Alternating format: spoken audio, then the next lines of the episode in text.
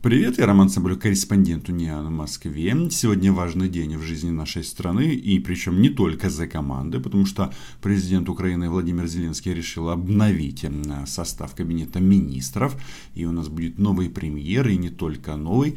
Не знаю, может быть, на момент выхода этого видео уже будут новые люди у руля, но в любом случае, я что хочу сказать по этому поводу, я нашего президента поддерживаю, главное, чтобы люди, которых он делегирует во власть, ну, запомнились не только тем, что а, катаются по нашему прекрасному уреду, кабинету министров, на самокате. Ну и вообще все будут заниматься своими делами. Например, а министр иностранных дел будет сколачивать или поддерживать а, проукраинскую коалицию на Западе, а министр обороны будет готовиться к войне. Да-да, а, это важно понимать нашим а, голубям, миротворцам. Хочешь мира? Готовься к войне. И вообще каждый должен делать свою работу. Подписывайтесь на мой канал, но я вам хочу сегодня рассказать о том, с чем а, столкнется а, новое правительство. И главные вызовы, естественно, будут на российском направлении, потому что здесь ребятам им все равно. Зеленский, Порошенко и тем более все равно фамилия премьер-министра Украины.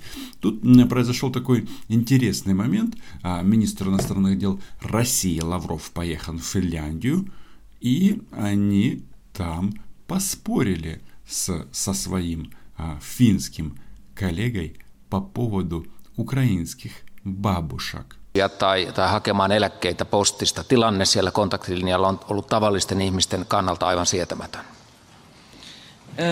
Я хочу отметить или высказать несколько слов с точки, с точки зрения обыкновенных людей, которые живут там. Я недавно был на территории Луганска, и я там увидел, значит, например, бабушек, которые с трудом переходят через границу за едой или за пенсией. И ситуация для обыкновенных людей там э, совсем не хорошая. Нет, вы не подумайте, что россияне и финны, они не обсуждали только Украину, но как бы там ни было, позиция Пекки Хависто, так зовут а, финского премьер-министра, ну очень, скажем так, человеческая и показательная. И что любопытно, казалось бы, ну, мало ли стран в Европейском Союзе, но именно Пекку Хависта Сергей Лавров решил убедить во всем. Ну что, Россия права, а Украина нет. Причем а, повторял он эти тезисы очень и очень много раз. А Пекка Хависто говорил, ребята, давайте, может, попробуем договориться? kriisiin ja se auttaisi monessa asiassa eteenpäin. Я со своей стороны считаю, И даже отметили это сегодня с господином Лавровым, что вот ту динамику, которая сейчас намечается в беседах и после вот этого совещания в нормандском формате, ту динамику и ту, ту возможность следует той возможностью следует, следует пользоваться, чтобы найти в конце концов конкретные решения для урегулирования этой ситуации. У Пекки Хависта желание нормального человека, который хочет жить в мире, заниматься собой, развиваться, ну и так далее, и так далее. Но Пекка Хависта, очевидно, прекрасно знает историю своей страны. Например, в 1939 году подозревает, что оппоненты Украины, точно так же, как в свое время оппоненты Финляндии, договариваться не хотят. От слова вообще, причем эм, они хотят э, совсем противоположного, чтобы их противника не было. Тогда речь шла о Финской Советской Социалистической Республике, но финны с оружием в руках отстояли свою страну, хотя часть территории была действительно потеряна. Не знаю, уместны ли эти аналогии, потому что мы, конечно, не финны, и нам еще бороться и бороться. Тем более Сергей Викторович на Украине, на российско-финской пресс-конференции уделила просто какое-то безумное количество времени. Я хотел только одну справку привести. А, бабушки, которых господин министр видел, а, переходящими за, переходящих за едой через линию соприкосновения, вынуждены поступать так, потому что года три назад президент Порошенко ввел полную торговую, экономическую, транспортную блокаду Донбасса, а президент Зеленский а, не может эту блокаду отменить. Это видео не случайно называется «Лавров и бабушки», потому что Сергей Викторович путает а, причинно-следственную связь. И, как вы понимаете, ему на украинских русскоязычных бабушек из оккупированных частей Донецкой и Луганской областей абсолютно наплевать. Потому что, ну, давайте-ка разберемся, а когда возникла вот эта вот линия соприкосновения, ну, точнее, линия фронта – все правильно. Когда отряды Гиркина и другие российские десантники, и не только десантники, там были танкисты и артиллеристы, и даже э, наводчики зенитно-ракетных комплексов БУК, которые стреляют, стреляли по пассажирским самолетам, когда вся эта рать, насрать, ну в смысле их рать, не пересекла Украина российскую границу и захватила эту территорию. И что они там сделали? Э, ну да, принесли русский мир. Но, как вы слышите, Сергея Викторовича вот это не заботит. Его не заботит, почему бабушки вынуждены ходить за едой и за пенсиями на территорию свободной Украины. И даже ответственность за захваченные территории они ну, почему-то не хотят нести. Но как же это все похоже? Тогда была Финская Советская Социалистическая Республика, а сейчас ДНР. Ну, не хватает еще э, добавить слово советская. Ну, может быть, когда-нибудь будет ребрендинг, будет Путинская э, Народная Республика. А почему бы и нет? Тем более в Российской Конституции э, теперь э, вспомнят о Боге. А кто Бог? В России? Россия, в принципе, в любом внешнеполитическом, да и других вопросах выступает за то, чтобы выполнять то, о чем договорились. Относится и к кризису на востоке Украины, это в полной мере относится и к ситуации в Сирии, а прежде всего в Идлибе. Что приятно, что Сергей Викторович он, э, по сути, как бы проводит э, параллели между Сирией и востоком Украины, то есть между территориями, за которые воюет Российская Федерация. Единственный нюанс, как бы, что эти ситуации не зеркальные. То есть можно относиться по-разному к диктатору м, Сирии Башару Асаду, но как бы там ни было, Идлиб это территория Сирии. И тут какая-то логика есть о том, что эта территория должна быть под контролем сирийского правительства. Ну тогда возникает вопрос, Сергей Викторович, а почему вы эту же логику не, принима, не применяете к Украине? Нет? А, очевидно, потому что Бог, ну в смысле Путин, он должен ну, в общем, он может делать все, что он хочет, и в том числе контролировать восток Украины. И, конечно, бабушкам остается ходить через линию соприкосновения и молиться. Но тут им главное не ошибиться. Кому? А, мы выступаем за нормализацию отношений между Россией и Европейским Союзом. Сожалеем, что Европейский Союз а, пошел по пути введения санкций против Российской Федерации после того, как, э, по сути дела, смирился и поддержал состоявшийся в феврале 2014 года незаконный антигосударственный переворот на Украине. Сергей Викторович этот тезис повторяет ну, постоянно э, с каждым европейским и не только э, европейским коллегой. Где бы он ни выступал, он всегда говорит о государственном перевороте. Кто-то может мне объяснить, ну, мало того, что, ну, раз у нас государственный переворот, ну, хорошо, не революция, не нравится в этом это слово, я не настаиваю. Объясните мне другое. Почему в результате этих действий Россия приросла а, украинскими территориями? Ну, логика здесь есть или ее нет? Или тут э, принцип питерского э, двора. Кто ослабел, того и нужно э, запинать. Но слава богу, это не об Украине. И еще раз, сколько бы у нас там не размышляли в Киеве, какие министры э, должны выполнять свою работу лучше, вот эти вот ребята, они свои подходы к нам менять не собираются. Сейчас многие западные исследователи публикуют факты, которые объясняют, как готовился, как реализовывался этот антигосударственный переворот в Киеве в феврале 2014 года. Эти факты доступны, они, по-моему, абсолютно ясно показывают, как все происходило. Я надеюсь, что в Европейском Союзе почитают эти новые свидетельства.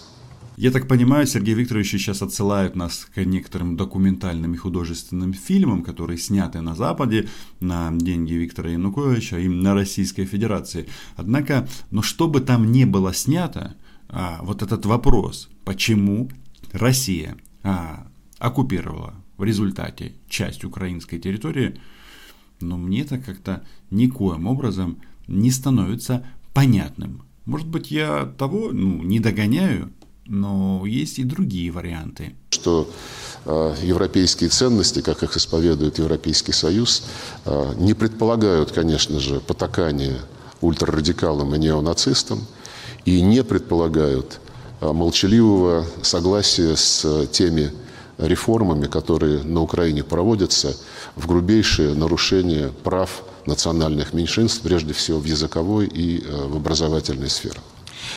Вот здесь, конечно, интересно было бы заглянуть в голову Пекка Хависто, а, министра иностранных дел Финляндии.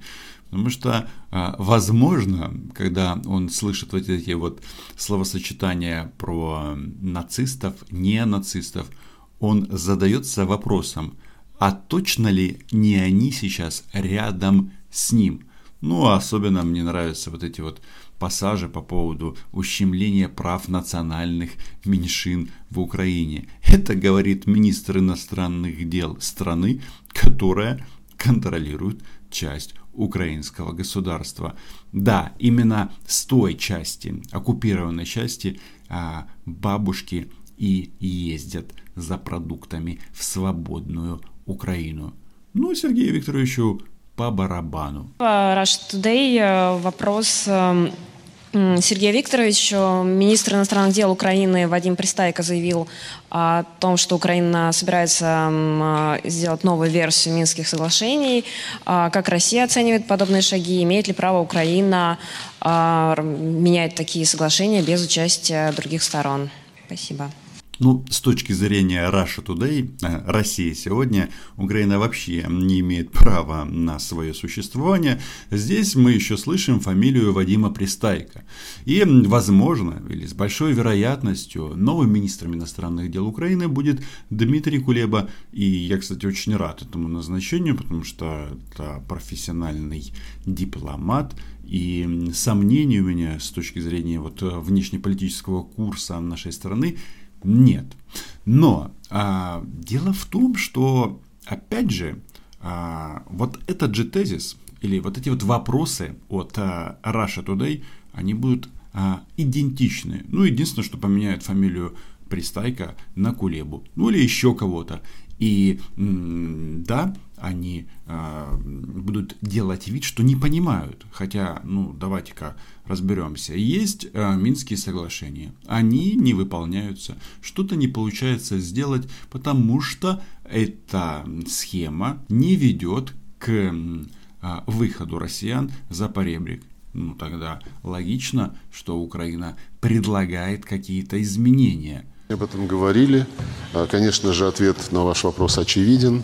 А, минские договоренности безальтернативны. Мы сегодня на переговорах это подтвердили. Они были утверждены резолюцией Совета Безопасности ООН и тем самым стали частью международного права. И это нам говорит представитель страны, которая спешит в своей конституции записать, что внутреннее законодательство важнее международного, что международные суды России ни почем, ну и вообще – то, что они украли, а, это отдавать не надо, и это хотят записать в Конституцию. Но когда речь касается Украины, почему-то апеллируют именно к этому международному праву. Фигня какая-то. Слышим э, множество конкретных идей, которые э, расшифровывают мысль господина Пристайка, э, включая заявление о том, что нужно разогнать органы власти в самопровозглашенных республиках, ввести войска ООН и взять весь периметр этих территорий под контроль и уже потом проводить выборы и многое-многое другое. В том числе, кстати сказать, и заявление руководства Украины о том, что они э, готовы вести диалог с жителями Донбасса, но не с теми, кого эти жители выбрали. Насчет введения миротворческой миссии в таком ну, глобальном масштабе, там 20 тысяч человек, а, первый э, заговорил а, представитель, спецпредставитель бывший спецпредставитель США а, по Украине Курт Волкер.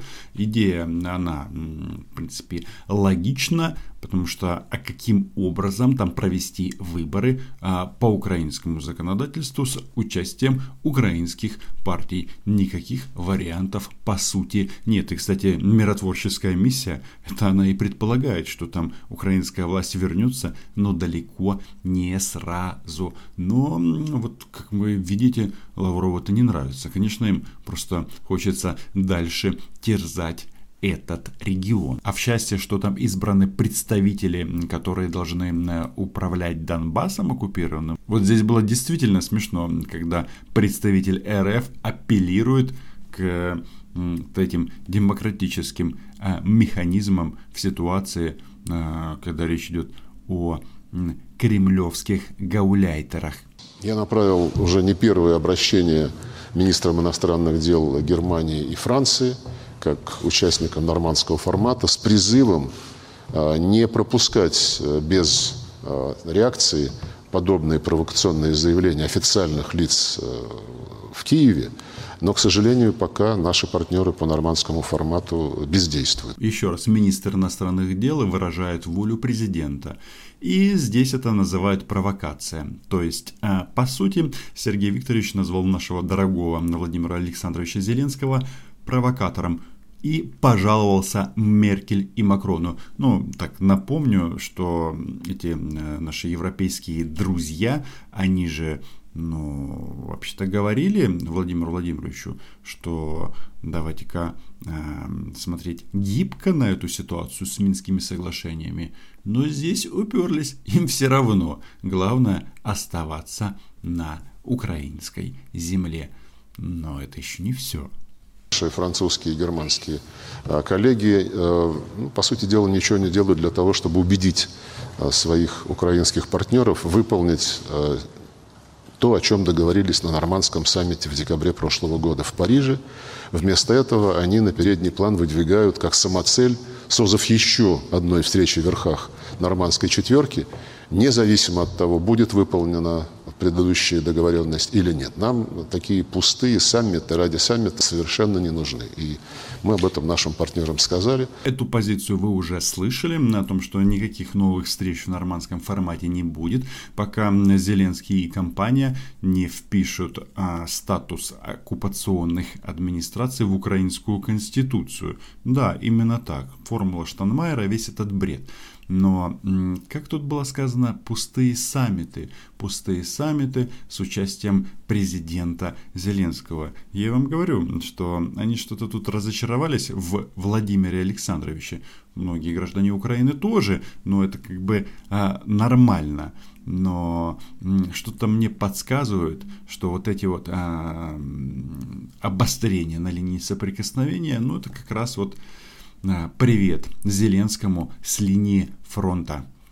Ни капитуляции. И все это слушал министр иностранных дел Финляндии Пекка Хависта. Он был немногословен по украинскому вопросу, но самое главное, он все-таки сказал. А что касается Украины, то Финляндия придерживается, полностью придерживается санкциями Евросоюза и считает, что э, выполнение Минских соглашений является предпосылкой для снятия санкций. На этом все. Читайте агентство Унян и подписывайтесь на мой чудо YouTube канал. Чао!